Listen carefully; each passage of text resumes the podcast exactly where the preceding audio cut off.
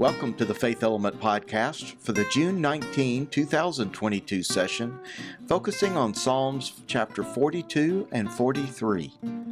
Do something. I'm David Cassady. I'm David Adams. I'm Bert Montgomery. And I'm Daniel Glaze. I'm already very intrigued by this title, Do Something. I'm wondering who is supposed to do something, but we'll get to that in a minute. Before I forget, I, my question I have for you is Would you consider yourself a forgetful person? Why or why not? Eh, you know, it, eh, as a younger man, I would say no. I was I was really good at knowing. I never had to write things down, dates, times. I knew when things to do and when I was to show up where and what I was doing. But as I've gotten older, a I'm older, but B I also have a whole lot more yeah. to be worried about than I did when I was in junior high, and high school, and even college. And so, yeah, I have to write stuff down all the time, or I forget it left and right all the time. Mm-hmm. Yeah, um, I'm forgetful too. And in, in the words of the immortal Mitch Hedberg, um, I used to be, I still am, but I also used to be forgetful. um, yeah, I've always been that way, and I'm I'm like Bert. If I if I don't write it down, it just doesn't happen. I'm, I'm sorry. What was that question again? uh, seriously, this is a. Uh, it's interesting because I have a near eidetic memory that sometimes doesn't work anymore. I I can't get the stuff out. It's still in there. It's just getting it out sometimes is getting difficult, and it's one of those issues that concerns you as you grow older because you wonder, hey, is something going on? Or maybe not. But as Bert was pointing out, as we get more advanced in life, there's more stuff going on. It's harder to track. And I have to admit, it was the first time that I had to fill in for the senior pastor at a church I was working at that I finally had to buy an organizer hmm. just to track all that was going on because I just could not process it all at the same time. And once you get used to using that kind of an aid, it's hard to go back so I, a lot of times I feel like Columbo, you know, the detective that used to have a show years ago for our younger listeners. It, it, he was a, played by Peter Falk, and uh, it, he would always remember one more question before he left a meeting with someone. But he also had this habit. He wore a trench coat, and he would always pat himself down before he left the room, uh, just to make sure he had everything: his keys, his wallet, you know. and and I I do the Columbo pat down quite often. now because I, I'm terrible. I will lose pens, umbrellas, jackets. You know, I'll leave my phone behind. I'll. I'm just. Mm-hmm. Honorarium checks, you know.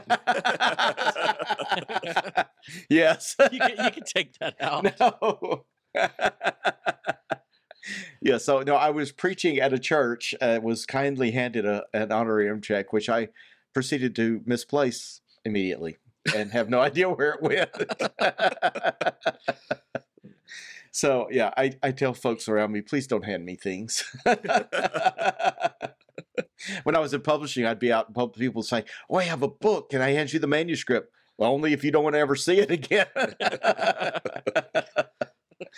anyway, well, oh. um, I suppose we're all forgetful at some level. We have a couple of psalms today.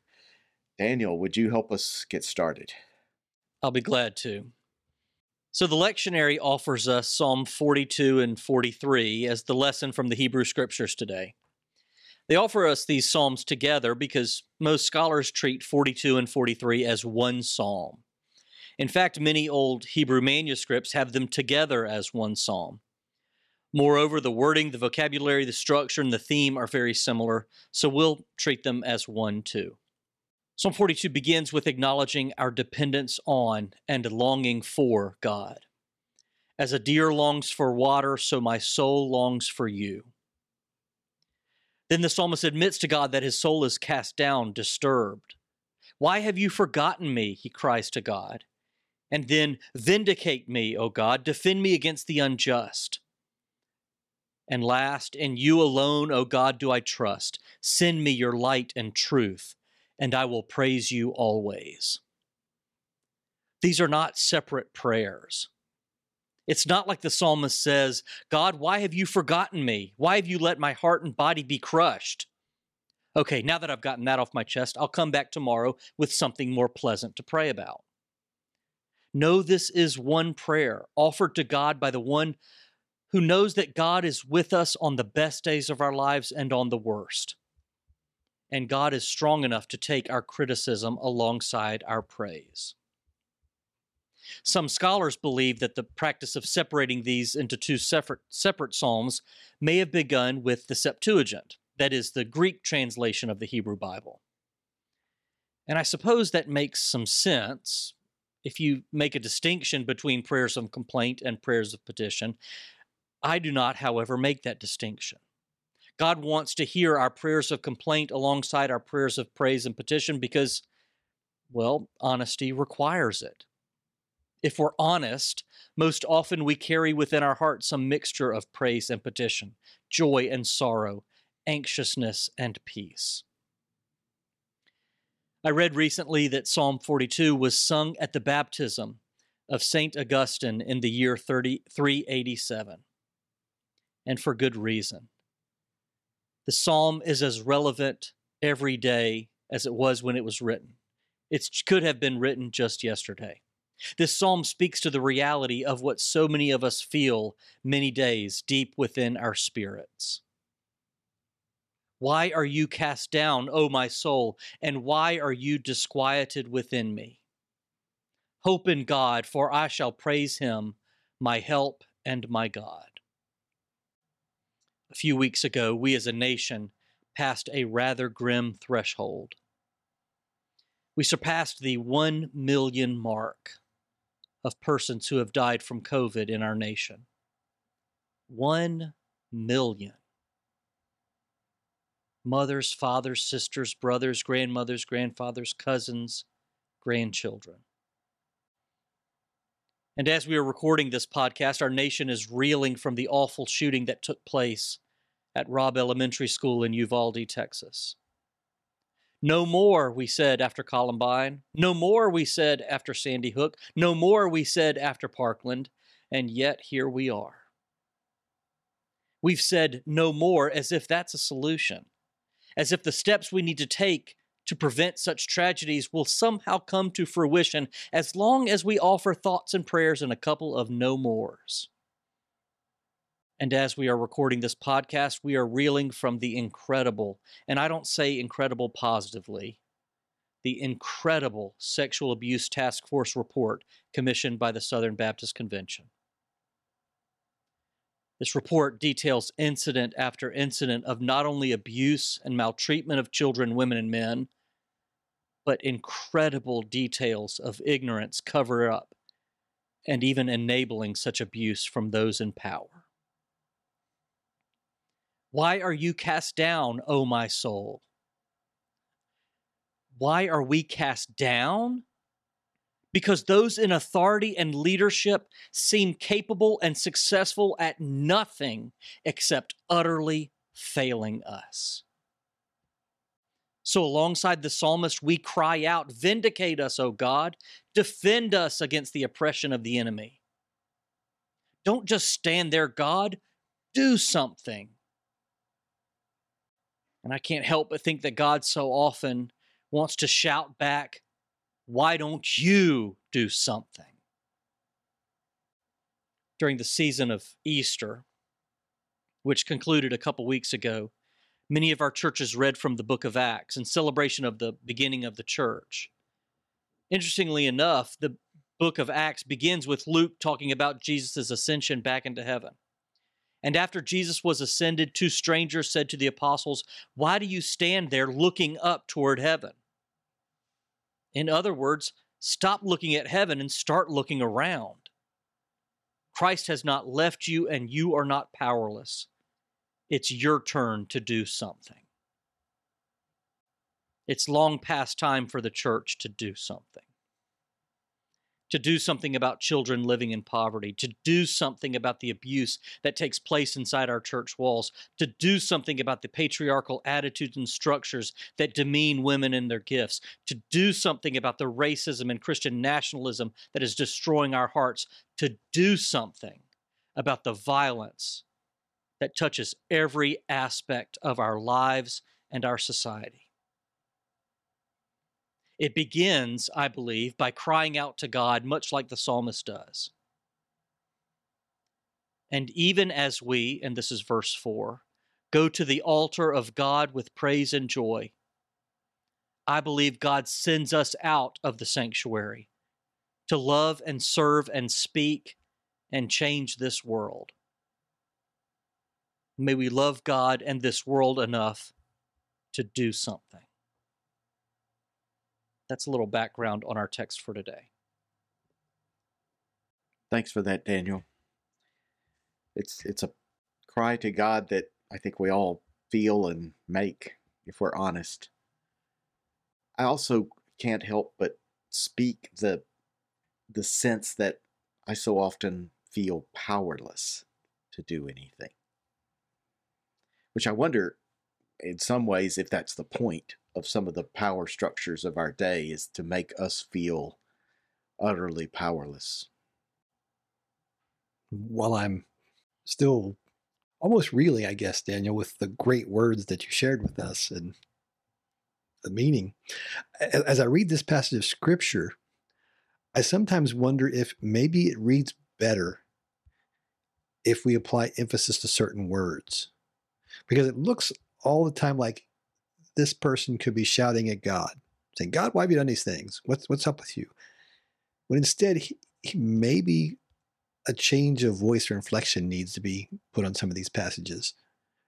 You know, I think if you just change the inflection, what you're saying about our responsibility seems to come through more clearly than if it does if we just do a wooden reading of the scripture. It's like when you're reading verse 9, the second part, it says, Why must I walk about mournfully because the enemy oppresses me? We would take it to say, I'm complaining to God that I'm walking about mourn- mournfully. But why can't we say it like, Why must I walk around mournfully because the enemy oppresses me? I've got a choice here. I don't have to do that. Or there toward the very end, you know, the, just the way he asked, Why are you cast down, O my soul, and why are you disquieted within me? Hope in God. For again, I'm going to praise him, my help and my God.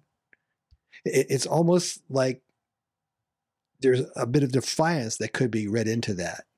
And if you read it defiantly, saying that I'm taking this pain, I'm taking this hurt, and I'm not just leaving it at God's feet and saying that it's not my problem, it's God's problem. I'm committed to doing something. And I know that if I do, and if I stay faithful, God's going to come through. But I still have to do what God's called me to do. You know, I will admit that so often it is it is too easy to give into that idea of powerlessness what can what can i do what can one person do and i, I will also admit that the language in this psalm is more singular when many, many more of the psalms are Mm-hmm. Are corporate in nature. So that's the first thing. I think let's be careful not to fall into the trap of if it's up to me, Daniel Glaze, to stop all school shootings, shootings, well, I, I don't know how far I'll get with that, but corporately we can do something. And I'm I was reminded of a, a trip to Capitol Hill I was taken on behalf of an organization that I serve on the board for. Um, we were visiting some legislators about uh, some impending legislation regarding religious liberty. And eh, before we left one of the senator's offices, this is my own senator, Senator Tim Kaine's um, office, I asked the young lady at the front, "Eh, as we were waiting for Senator Kaine, I heard your phone ringing. And I'm some people ring your phone all the time saying, here's what I'd like the senator to do, etc. Said, does, does it make any difference? I mean, are you writing all that down? And she said, oh, we're writing down how many people call on a certain issue. Not, not all the exact wording, but it's very important for us to know, is this one person or is this a thousand people? And one can be skeptical and say, oh, well, that's just trying to count your votes back home. But, but looked at a little more charitably, I think if it's important to us as a family and as the family of God, and I really deeply believe in that metaphor, then I don't think we're so powerless at all. But getting to that corporate identity, that unity, is very hard sometimes. I'll grant you that. Listening to y'all, to this conversation, I keep coming back around in my mind to the great prophet Elijah. Because Elijah knew how to do things on his own, well, with the help of God, and do great and, and wonderful things and, and, you know, undeniably incredible, awesome, powerful, Super Bowl, World Wrestling Federation kind of stuff. But he also felt so alone. And the moment he comes down from the mountain after defeating all the prophets, um, he gets word from Jezebel that what you've done to all the prophets, which by the way, he had them, you know, cut in pieces and slaughtered and just all kinds of horrible things. But what you've just done to all these prophets, I, Jezebel, I'm going to do to you. And then he just plummets. And the, uh, he could have written the psalm. Why? Why is all this happening? What's going on? God, why have you forgotten me? You know all this stuff, and he he wanders off into a, a cave. I mean, it's a longer story than that, but you know he ends up in a cave, and he's begging to die because I'm the only one left, and there's nothing I can do. And you, you got the whole earth, wind, and fire thing going on there. But then he comes out, and then God says, "See, there there are hundreds, there are thousands of others out there." doing my will you just need to go find them. You're not alone. I don't I don't know. It's just something about y'all coming the conversation kept coming down to when I feel alone, what can I do? And then the community. And I think sometimes we think of faith like Elijah. This is me, and I can do something great, but then I could also plummet and be in great despair. But there's something about realizing we're not alone you know, even even the great Frodo had to have Samwise. and outside of that, you still had the other hobbits over here, and you still had the wizard over there. They're not with you, but they're all doing. You're not the only one out there doing the work, and I think that's where we find God, and find God working is when we're doing it together. One thing that keeps coming back to my mind is the the role of hope. In this psalm, you have a couple of times. Hope in God, for I shall again praise him, my help and my God. I'm, I'm thinking about the, the role hope plays in not only our ability to do something about all that's we find in the world. I mean, so, so often we talk about hope uh, like it's this pie in the sky kind of, you know, I hope it doesn't rain tomorrow kind of thing. But I, love how hope is talked about in in the book Just Mercy by Bryan Stevenson. He talks about hope being the ability to stand in a dark place and give witness or bear witness to something better that's not only possible but one day will come. And so I guess I'm just I'm I'm drawn to this idea of hope being an essential element in not only our stamina in fighting the good fight, but but in our ability to to bring about the change that we believe God wants us to to bring about.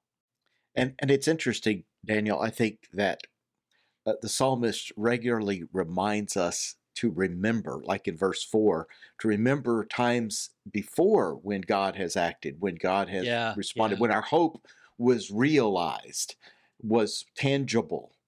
And, and and this psalm is no different than that. And that I think is part of a real kind of hope is, is the is the remembering of those other times, both in our lives and in our lives corporately as a church, the places where God has acted and, hmm. and where our hope did come to bear. Because we probably all got those places. Yeah. I remember being in graduate school at Baylor. I was studying philosophy. Uh, you know, philosophy can be heady stuff, hmm. and uh, there were there were times when I felt like you know I didn't know what to think. I didn't know. I mean, so much of the ways I had seen the world in life were being challenged and confronted. And I remember sitting in church one Sunday in Waco and thinking, you know, will, will I ever will I ever have the same sort of sense of faith that I did before, or is is it going to be, is it gone? Is it, you know? And it, and I remember meeting with the pastor and, and, and talking about it, and he was like, you know, you're going to be okay. This is a part of growth. It's a part of life. And sure enough, I look back on it and I realized that I was in the midst of a transformation. That yes, I do see the world differently, but it's a to me it's a richer sense than I had, a richer perspective than I had before. And my faith is stronger now that I have, gone through that. But I also remember um, remember times when my wife was in the hospital and we didn't know how things were going to turn out. And of course, they didn't have to turn out the way they did, but she's still with us. and Mm. we've been gifted all these additional years. These are all places I can remember where I was hopeful at the time, but terrified it wasn't going to go well. But it did. Not that it always will. Hmm. I'm, I'm grappling with the question that is so superfluous, but it sticks in my head, which is when we're talking about this in my church, it's going to be Father's Day. How do I tie that to this? Where, where does that connect here? Or does it? That is a religious holiday. Yeah. In, in most churches, it is because we are observing that as part of our community and part of our, like we're- our fellowship, just like we do Mother's Day, and we honor women and make a big deal of that. So, if we're honoring the place of someone who we looked up to, who we had faith in, and now we're having doubts about, is that a question we should be asking about our fathers? Is there some significance there in what fatherhood is or isn't, should be? There's lots of songs that you'll hear, for instance, about people talking about their childhood and the way they viewed their father growing up. Sometimes they're very disappointed. Sometimes they're not so disappointed. But it all came back to again, the song is going to be usually rooted in memory. I remember these good times we had together when I was a child. Where did they go? What happened? You know, why am I living this life now? How am I going to prevent my own children from having to live this way? And this particular long prayer, if you want to look at it as a long prayer, continually reminds us that yes, things are bad. Things are not the way they should be. We have a memory of times when things were better, but right now things are not good. But if I keep my hope, there's going to be another day when I'm going to praise God again, who's been with me this whole time, despite the fact I've felt so down. And, and things we worked out all right. And I kind of wonder is there something that happens in relationships with our fathers where we walk that same path? And my experience as a youth minister got me there too, where there's a certain age in life where your father is the stupidest person on earth doesn't know anything, failed at everything. You don't look up at them anymore. Those good memories are gone and you're separated. And then there's a time when you find your way back if, if you're fortunate. Mhm. You know, and would that not be a similar passage to the one that this psalmist has been going through in this prayer? Where, you know, God, you, you've obviously, you're not there right now. You're not doing what I need you to. I know we had good times in the past. I did these great things, but right now you're not around and my enemy oppresses me and it looks really bad for you, you know, that this is going on. But someday I know we're going to fix this. And again, we should hope in God because I shall praise him in my help in my God, which is the only thing that gets repeated over and over again in this passage, like a song would. Well, we, we've we've obviously worked through some psalms in the past. One of the things that always uh, strikes me whenever we're in the psalms is the the ability of the psalmist to express what they're thinking and feeling, uh, and and to feel comfortable doing that with God. Not that's not something that perhaps we feel is comfortable doing. That might be something else we can take away from this psalm is is to ask ourselves, you know, how comfortable am I in speaking honestly to God, either about what I'm going through or what my community or world is going through or my need, my fear, my doubt. Can we express those things? Can we express where we feel powerless and perhaps where we feel hopeless? and ask for a recognition of the power we do have and a recognition of the hope that is real. Yes, that brings back something that Daniel said even earlier when you're thinking about the fact that you cannot really come to terms with God and do these things unless you first are admitting to the Yeah. pain and being honest. Yeah. And in times like the ones we see now, we have a hard time being honest with each other. You know, just like we say so many of these things happen because we just let them happen and they just happen again and again and again. But we don't provide a lot of space for brutal honesty. And when honesty comes, it's usually shouted down by someone. Think, how dare you turn this into that? That we, we all saw footage of people, particularly being yelled at because they demanded that we be honest. Hmm. And you know, honesty is key. And we don't give God that. Not often. You know, when we pray, we don't pray all that honestly and see what's really on our minds. We we pray things, especially in public, that are more for public consumption. Honesty is uncomfortable to us because I think there's a sense of reverence that we're afraid we will lose by being honest. Or at least, how will people look at us if we were totally honest? Or how would God look at us? Eh, Yeah, exactly. Yes. How will God look at how, I can't shake my fist at God and say these things. What will God think? What might God do to me? But this psalmist, I think, pulls something out here and shares some honesty.